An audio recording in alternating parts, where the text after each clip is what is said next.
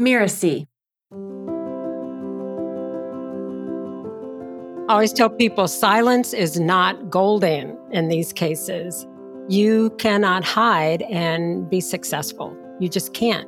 You have to show up and you have to take action. So if they become silent and start hiding, you know, the MIA treatment, then I'm wondering, okay, do they fully understand what's going on here? Are they fully committed to this? Hello, and welcome to Just Between Coaches, the podcast that tackles difficult coaching conversations head on. My name is Melinda Cohan, and I run a business called The Coaches Console. The Coaches Console has supported more than 50,000 entrepreneurs in creating their own profitable coaching businesses. On this show, we explore difficult issues that you might be having with your clients, as well as challenges that you may be facing yourself as a coach. My guest today is one of the original Coaches Console coaches, Denny Caruth. So, Denny and I have known each other for a while now, and we're going to talk about how you deal with a client who isn't willing to do the work. As human beings, we tend to resist change for all kinds of reasons. However, clients seek guidance and help from a coach to get results, to change something in their lives or situation. And of course, that is what we love to do, to see our clients get the results they want. But sometimes that isn't as easy as it sounds.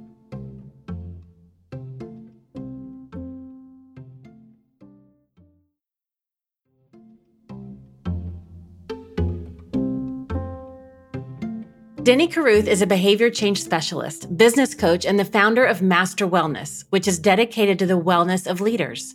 She's also the co author of two books Oh, My Health, There Is Hope, and Your Time Is Now. Welcome, Denny. Hey, Melinda. Oh my gosh, it is so great to have you here. Now, you and I work together at Coaches Console, and we've both had experiences with unwilling clients, as do most coaches. Oh, yeah. And I want to talk about first, before we get into the topic, with your background. Like, I know you come from a musical family, right? Like, tell us a little bit about yourself. Oh, such a fun past. I love going there every once in a while. Yeah, I've been singing since I was four years old. I sang my first duet with one of my sisters at my church when I was four years old. And from there, it just kind of escalated to where my creativity had me writing music and I didn't know how to play an instrument, but my oldest sister plays the piano. So I would just sing the song to her. She would write up the music. We started traveling and singing. We cut a 45 in case anybody doesn't know what that is. It's a very small plastic record, but also I have a cousin who was with a very popular group called Champagne and another and nephew actually Morris Day and the Time. My nephew is Morris Day. So we've kind of been in the spotlight for many, many years and just love singing and writing music. And it's just a part of who I am. I love it. And you had an opportunity, I believe, to audition for a certain group, right? like, I want people to know this. Yes, we were actually recording our album. My dad always told us to record an album. And unfortunately, we didn't start that until after he passed away. And we never finished it because the recording studio burned down. That's another story. But when we were in the process of recording our album, we were asked to audition for the Commodores. They were looking for, this is pre Lionel Richie, that's how long ago it was. And they were looking to change their lead singers and were considering women to like a small group of women. And so there were three, sometimes four of us singing. And we actually declined the audition, but yeah, it's in my history. yeah, I just think it's so interesting. Like we know people in certain areas, and then there's this whole other depth. And I love that part of your background. Now, when it comes to your coaching, what is your special talent that may not be visible to people directly? Uh, I would say it becomes very notable quickly, but it's insight. It's a gift. It's something that I pray for. I believe I have it. I believe I share it, but it's a lot of the feedback that I get from clients is that they'll say, I love your insight. That was great insight. I cherish your insight. I value your insight. And it's an honor for me to, well, as you know, if you have a talent, use it, right? So anytime I get that feedback, I'm in my zone. I'm like, yes, I'm doing this. This is great. I love it. Now, let's go over the bridge to today's topic. So let's say you're a coach with a client who shows signs of unwillingness to do the work. Denny, what is going on with a client who seems to be unwilling? Like what's happening in that? Probably the first thing I question is their understanding of what they truly want and what it takes to get what they want, and then their commitment to that. Because, first of all, if they're not really clear, if they don't really understand not only what they want, but what it's really going to take, then they can resist that. They start resisting change. And then the other part of that, like I said, is commitment. If they're not fully committed to what they want and what it takes to get that, they're going to resist it. And so that's something we have to keep revisiting is their commitment. For sure. And how do you get a sense of that unwillingness? What are the signs? What's the red flag or maybe even a yellow flag? Like the first sense of what's going on here? I think two things. One is questioning, like they start questioning everything, and the other is silence. I always tell people silence is not golden in these cases. You cannot hide and be successful. You just can't. You have to show up and you have to take action. So if they become silent and start hiding, you know, the MIA treatment, then I'm wondering, okay, do they fully understand what's going on here? Are they fully committed to this? And then, like I said, they start questioning. So they always have a reason slash excuse for their questions. You start getting resistance because their questions really aren't make or break things. It's like, why are you asking that? And I'm all about questions, don't get me wrong. But when they start asking questions that either aren't really relevant or don't make sense, I start going deeper because what is the real resistance that's showing up here? And I actually just had that happen recently with a client. You and I were on a coaching call with our group program, and the same thing was happening. You hear your clients questioning things or talking about a certain thing. And, you know, one of the greatest coaching skills is hearing what's not being said. And you're like, wait a minute, they're talking about this, but I think something else is going on. And so for me, it's more of I get kind of a crinkle in my forehead and I'm like, wait, what's going on? Something else is underlying here. And it's more of just a hunch. And I like to, it's like, I think this might be happening. And then to ask them, is that true? So that they don't go into silence, like you said. And I love that phrase. You can't hide and be successful. Silence is not always golden. Mm-mm. Now, how does that become difficult for the client when they get in this kind of spot? Difficult for the client. I would say that usually what I see show up when it's difficult for them is that they've not been called out before. So they haven't been questioned on the why of what's going on. But also, even deeper than that, maybe they've not been challenged enough to make the change, to take that step to ignore the little voices in their head and not fall back into past patterns. And I've had that where clients have said, I always do this. I always get to this point and then, or I always do this one thing and then. And then I'm like, okay, so why are you doing that now? There's always an underlying factor. A lot of times it's almost like an undercurrent. You don't see it, but if you get caught up in it, you'll get sucked under. Right. Which goes back to what you were saying earlier to make sure when you're working with that client that they're clear, like understanding what they really want and their commitment to that. How do you help your clients get that clarity? It's all about the why, right? So the why is the big thing, really getting an understanding of what you want, why you want it, how important it is to you, and are you committed? Well, Okay. Understanding that action has to be made, right? And then are you committed to all those things? Are you committed to what you want? Are you committed to why you want it? Are you committed to the action that it's going to take to achieve that? Because if they're not committed to all those things, there's a missing piece. So we've got to find out what's missing and can they commit to that once they discover what it is? I know you have a really cool process only because I've been working with you for all these years now. You've got a really cool process to help people understand the impact of their why or their commitment so that they really see how it impacts other areas, all areas of their life. Can you talk more about that? You're talking about my align process? even though I saw the pattern, it took me a long time to actually call it out. And I named it several years ago. But even after that, I hadn't really said, this is my signature system. So even while I was taking clients through it, assessing who they are, what their core values are, what their action words are, just really understanding what their identity is. So there's that assessment. So A is for assess, assess and acknowledge, because it's one thing to get it, but it's another thing to claim it. You know what I mean?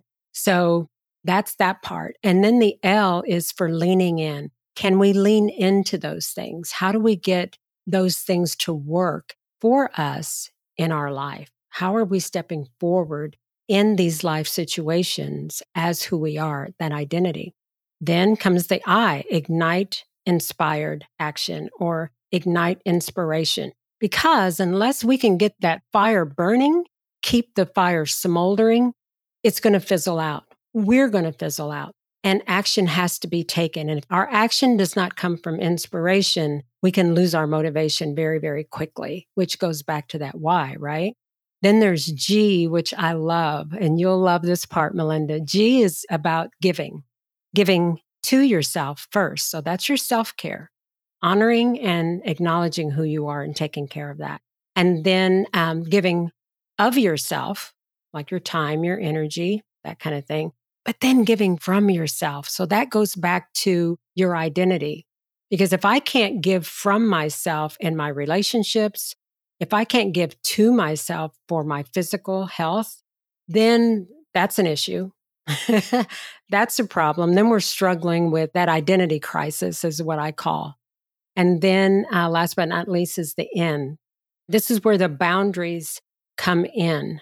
And we're acknowledging and setting those boundaries along the way in this aligned process so that by the time they get to the end of this six month journey, they know and have set the boundaries. What's this going to take for their physical health, for their spiritual level, for their relationship, for their business, for their environment? What boundaries need to be honored to protect and to support who we are and how we show up and how we do life the best. I love it.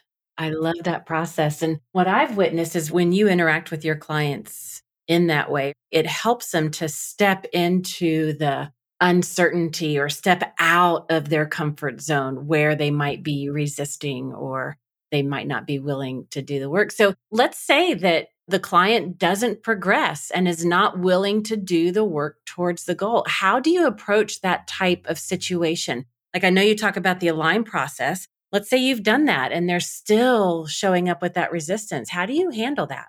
If they have really done the work of the A, of assessing and acknowledging, I'm going to take them back to that constantly. I'm going to take them back to how are you showing up? Who are you showing up as? Who are you in this situation? How can you be that in this situation? Because it doesn't do any good to discover all those things and then not live it, not walk that out. So I'm going to call them out on that in a loving way, of course. but that becomes the challenge is can they show up and do the work, do what it takes as who they are?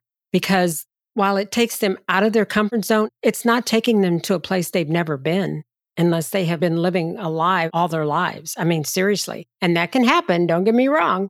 You know, people are not rediscovering who they are. They're discovering for the first time who they are. So if I can get them back to thinking about that, and then what would that look like if you were to show up as that person in this situation to take that action? I love that right there, that coaching tip right there. I just want to pull that out. So when we have those folks that bump into the resistance and we just see they're not willing to move forward, kind of pause, taking them back to the A, right? And then that question, if you were to show up as that how would you be in this moment? Yes. In this situation, so that they can embrace a different persona to take different action. Exactly. I've actually had people, when we're discovering or rediscovering their identity, say, This isn't like me. I don't really resonate with that. And I'll go, That's interesting. Do you believe that that means that's not who you are? Or does that mean that you've just never stepped into that? Now, talk more about identity because I know you're big on that. And so, how does that help them become more willing to do the work? Keep expanding on that. Well, I believe that we were created with these God given talents. And that means the only thing we can do is discover them. Nobody can give them to us. You know, we can't learn them. They're talents, they're in our DNA. So once we discover it, it becomes a matter of living that out and actually stepping into that. Once we discover it, then it's putting the identity to the situation. For instance, my top five talents, my number one is strategic. And you've probably never noticed that I'm a, strate- a very strategic thinker. And there's a process that goes on in my brain with everything. So for me, for me to acknowledge that I'm strategic, I can call on that when I get stuck. I can call on that when I'm working with a client. Who can I be as strategic to help this situation? Once we learn pieces of their identity, it's about putting it all together because that's who they are. Yeah. Now, one of your methods uses a bridge analogy. And I know that you and I have taken many pictures on bridges, a lot of selfies in our retreats and events that we've done together over the years. So, can you elaborate on how you use that? Yes. I love bridges. Always the first thing that comes out of my mouth. I love bridges. I see them in so many different ways. I like to look at it like it's a place to pause and rest. It's a place to reflect because you can look back and see exactly where you are or where you've come from and know that you've not strayed from the path. That bridge keeps you on the path, even though you have an opportunity to reflect and be grateful for how far you've come. Even if there's a Y in the road at the end of that bridge, I can take the time right now to pause and really get clear on where I want to go next. And that bridge is going to take me there. So a bridge could be a person, a place, or a thing. I like to think of myself as a bridge sometime for people. You know, keep them on path, give them a different perspective, opportunity to reflect, look ahead at possibilities. But it could also be a place or a thing and just honoring the bridge for what it's capable of doing in our lives to create change is just amazing for me. It's usually a part of what I take people through when we have an enrollment conversation because then they, you know, they have an opportunity to see I could be that bridge. This time and space that we have together could be the bridge. This next challenge or thing that they're going through could be the bridge. So their bridge to breakthrough strategy session is that I take them to the bridge to where we walk through this process of visualization. I have them close their eyes, they can turn their camera off, and I walk them through a very detailed process of that overview. And we get very clear on what's on the other side of that bridge. And I love it that in the coaching relationship, at any point, you know, it might be a, a couple weeks or a couple months down the road, you can bring that bridge analogy back to help them locate themselves and work through their unwillingness or work through their resistance in whatever pace or direction makes sense as long as they're aware of it and conscious. I love that approach. Now, we've talked about that the align process, the onboarding, helping them with their mindset, using this bridge analogy. So, with all of that, have you ever had a client that just flat out said, Well, I don't think I want to do the work? Like, do you end the coaching relationship? Do you dig deeper into what your client really wants? How do you handle that kind of situation? Kind of all of the above. In all my years of doing personal training, group training, coaching, I've only quote unquote fired two clients. And the first, I was training he and his wife. And he was one of these people that would show up to his session and just, I could just tell he was not there. You know what I'm saying? Very distracted, very not involved. He would go through the motions, not very responsive. And I had to really ask him, like, why are you here? Why do you take out this time three times a week to show up at my door and not really put a lot into it? And it just came down to that's the way he was. And that response did not jive with me at all. And it was painful to work with him. You know what I mean? It's like, oh, I just, yeah, I didn't look forward to it. And I just let him know that I didn't believe that he was committed to the work, going back to that I said earlier, for what it was going to take to get the goals that he said he wanted. And if he was sticking to he wanted those goals and he was committed to the goal, he wasn't committed to the action. And so that that just didn't work. And so I, you know, I let him go. But even more recently, I worked with someone and we were doing online training and nutrition coaching. And I worked with her for a whole year. And at one point toward the end, it's like every session we would have the aha moments. We would have the clarity, the next steps. I'm committed to it. Let's go. Rah, rah, rah. And then in between sessions, fall off the bandwagon, disappear, not respond, or question things. And so toward the end, she asked me, she admitted I was just doing old patterns. And I had called her out several times. You know, you're falling back into what you told me you didn't want anymore. When did that not become important to you again? Just questions, alternative things to do, helping her create her own decisions and choices, giving possibility, all the things, you know, all the things. But I stuck with her and I stuck with her because I believed in her. And you know, Melinda, we can believe in them more than they believe in themselves. I do believe that. Yeah. But we can't want it more than they do because that just becomes a big stress thing. So I did believe in her more than she believed in herself. And so I stuck with it. But toward the end, she asked me why I didn't fire her because she knew she hadn't done the work. And so there's a part of me that says, I wish I had fired her. Did you tell her that? I did.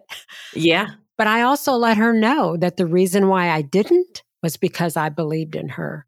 And I had that hope from session to session to month to month to a full year that at some point she would see that she was worth what she wanted. She was worth the action that it would take to get there. But in the end, until she was committed to both of those things, she could go to another coach, another trainer, another class, another program. But until she commits to not only the goal, but the action that it takes to get there, she will be where she is. Yeah, I know for me, well, now I don't even do private coaching anymore because I work inside our group programs and I've got my amazing team of coaches like you. And when I was doing coaching, I remember that I would always have this kind of filter because I would only work with a certain number of clients, right? Back in the day when I had a full practice, it was usually 22, 25 private clients that I would have.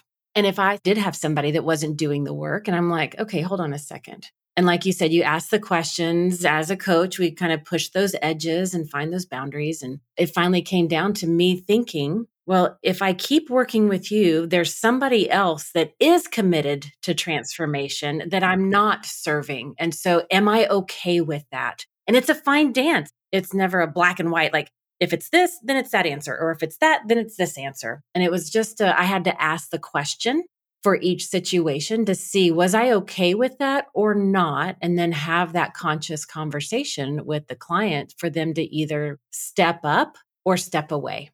Yes. And it really is a very individualized thing.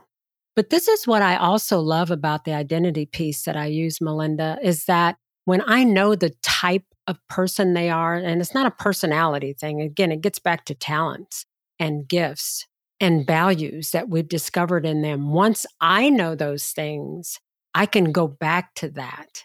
I know how, like, for instance, if they're a learner, I have two clients right now that they're learners and so I have to make the coaching experience a learning experience for them. They get it if I make it a learning experience because they're learners. But at the same time, I have to put a cap on that so that they don't, as we say, turn the volume up too loud of being a learner and they're just learning and they're not doing anything. So then it's like, okay, what other talents and gifts do you have? What other values do you have that you can step into to make this process work for you. I know the process works. I know it does. I know it'll work for you. Are you willing to do the work for it? So now that I have that, I can go back to that. And I wish I had used it many years earlier, but I've been using that now for probably close to eight to 10 years, maybe. Um, But that helps me with that resilient client. And you've probably heard me say before, I love just kind of putting it out there and saying it with authority. Be the chooser. Mm, Be the that. chooser. We Mhm. have a gift of choice. So when it comes to changing your behaviors so that you can achieve the life or business that you want, so that you can have the relationships and the physical health that you want, look for the opportunities. What's possible within those opportunities? And then you get to choose. So every day you get to choose. Do you stay in bed and hit the snooze button five times, or do you choose to get up? In your business, you get to choose. Do I do the work? Do I make those calls? Do I show up for my client? Or do I do something else less than? And going back to your bridge analogy, I think back to some of my clients. And while I didn't use that bridge analogy, when they weren't showing up, they weren't doing the work, they were kind of hesitant, I could tell they weren't engaged. When I would coach them around that, what we discovered is they weren't ready to move forward. They thought they were. And once they started heading down that path, it legitimately became, I'm not ready for this. And that was okay. But they got that clarity and then we could pause. So it doesn't always mean you have to fire a client. It might just be that your clarity has gotten to the point where they pause because they're not ready to move forward. They've already done enough work. And it's like, whoa, I, I just need to sit here for just a little while. And so we stopped coaching. And then there were even other times when the clarity helped them realize, wow, I thought I had goals X, Y, and Z that I wanted you to help me with. But now I actually don't want that. I want ABC instead, which meant I wasn't their coach anymore. That it wasn't the right relation. They needed some other type of support. And Mhm. so it doesn't always mean resistance and clients being unwilling doesn't always have to be a bad thing. That's one of the things I want to land inside this conversation is that your coaching, your support, you're holding that space for them may help them realize and discover things that then they take different actions or choose a different path. And that can be okay. And we have to be okay. That's why we can't get attached to a certain outcome for our clients. We just have to hold the space for our clients. That's exactly right.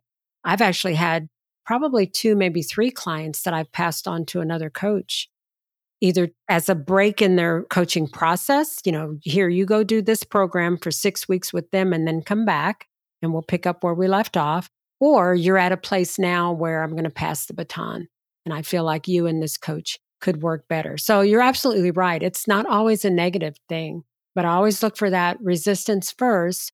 I look at identity also, and then I look at, you know, and not necessarily in this order, but I am looking at the commitment of the goal, which may change, and the commitment of the action, which may change. Because sometimes once people get into the process, as you know, they get going and they go, This isn't what I wanted. I didn't sign up for all this stuff, or I didn't think this was going to be that. And it's getting them to that clarity can change their life. Yes. So let's summarize a few things that we've talked about today.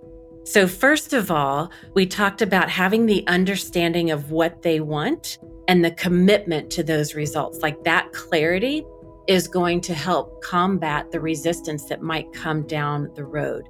And then Denny shared this amazing process, the align process of going through certain steps to help them deepen that clarity that continues to equip them and arm them to handle resistance or willingness as it comes up. And then I love how you talked about, you know, as coaches, it's our job to call them out. It's our job to challenge them. And that's where the real fun begins, I think. And then I love how you talked about in the enrollment conversation, you bring in that analogy. For you, it's the bridge. For others listening in, it might be something else. But what's that analogy that they can imagine and visualize that sets them up for the journey ahead? And then, of course, like we were just talking about, resistance and clients being unwilling doesn't always mean a negative thing. So pay attention to that as well. Denny, do you have any parting words? Oh my gosh. Um, well, two things for the coach and the client. One is be the chooser. Absolutely. Always look at choice and spend some time, spend some quiet time looking at what your choices really are, because we know that even not choosing is a choice. So, but I always tell coaches, so many of the people that I coach through Coaches Console, I'm constantly telling them, be your best client. In other words, look at what you want your client to be, how you want them to show up, the things you want them to do when they work for you. Don't let it be any more than you ask of yourself. So you be your best client and always be the chooser and always be the chooser from a place of clarity and positive perspective. Well, thank you for listening to this episode of Just Between Coaches. And also a big thank you to Deni Carruth for this fascinating and amazing conversation. You can find out more about her at www.denicarruth.com. That's Deni, D E N I, Carruth, C A R R U T H.com. Deni, thank you so much for coming to the show. Oh, thank you. This was amazing. I love always working with you, Melinda. I'm Melinda Cohan, and you've been listening to Just Between Coaches. Just Between Coaches is part of the Mirasee FM podcast network, which also includes Course Lab, Making It, and Once Upon a Business. This episode was produced by Cynthia Lamb. Mishi Lance scripted and assembled the episode, and Danny Iny is our executive producer. If you don't want to miss future episodes, please follow us on Apple Podcasts, Spotify, or wherever you're listening right now. And if you liked the show, please leave us a starred review. It's the best way to help us get these ideas to more people. And if you have a question for Just Between Coaches, put the show title in the subject line and send it to podcasts at mirasee.com. That's podcasts, plural, at Mirasee, M I R A S E E dot com.